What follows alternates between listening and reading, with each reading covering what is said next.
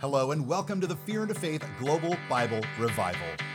We're reading the Bible from Genesis to Revelation in just 52 weeks. If you're new joining us today, welcome and enjoy the reading. Be sure to head over to BibleRevival.tv to sign up for our free newsletters where we share the reading assignments for that week. Join us as we get 100,000 people together to read the Bible cover to cover. So, why don't you join me right now as we get into today's reading? Obadiah chapter 1, verse 1. The vision of Obadiah. Thus says the Lord God concerning Edom. We have heard a report from the Lord, and a messenger has been sent among the nations, saying, Arise and let us rise up against her for battle. Behold, I will make you small among the nations. You shall be greatly despised. The pride of your heart has deceived you you who dwell in the clefts of the rock, whose habitation is high, you who say in your heart, Who will bring me down to the ground? Though you ascend as high as the eagle, and though you set your nest among the stars, from there I will bring you down, says the Lord. If thieves had come to you, if robbers by night, oh, how you will be cut off. Would they not have stolen till they had enough? If grape gatherers had come to you, would they not have left some gleanings? Oh, how Esau shall be searched out.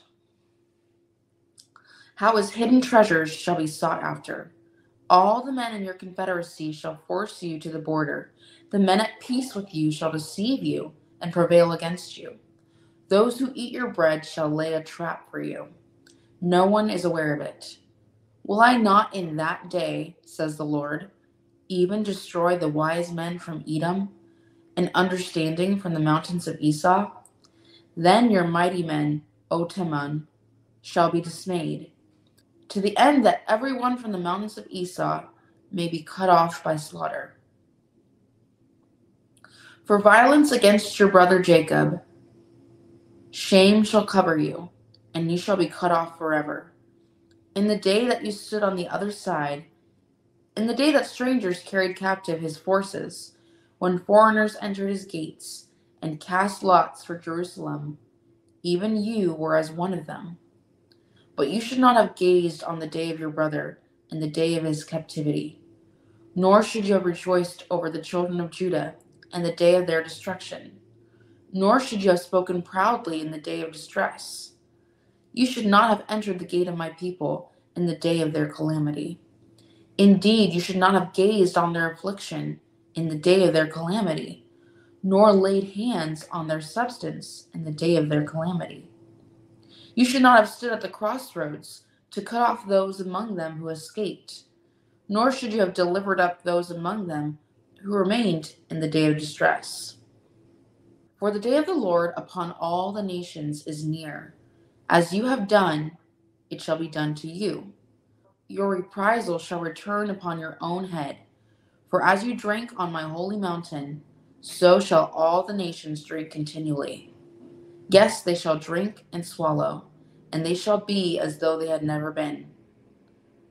But on Mount Zion there shall be deliverance, and there shall be holiness. The house of Jacob shall possess their possessions. The house of Jacob shall be a fire, and the house of Joseph a flame the house of Esau shall be stubble. They shall kindle them and devour them, and no survivor shall remain of the house of Esau. For the Lord has spoken. The south shall possess the mountains of Esau, and the lowland shall possess Philistia. They shall possess the fields of Ephraim and the fields of Samaria. Benjamin shall possess Gilead. And the captives of this host of the children of Israel shall possess the land of the Canaanites as far as Zarephath.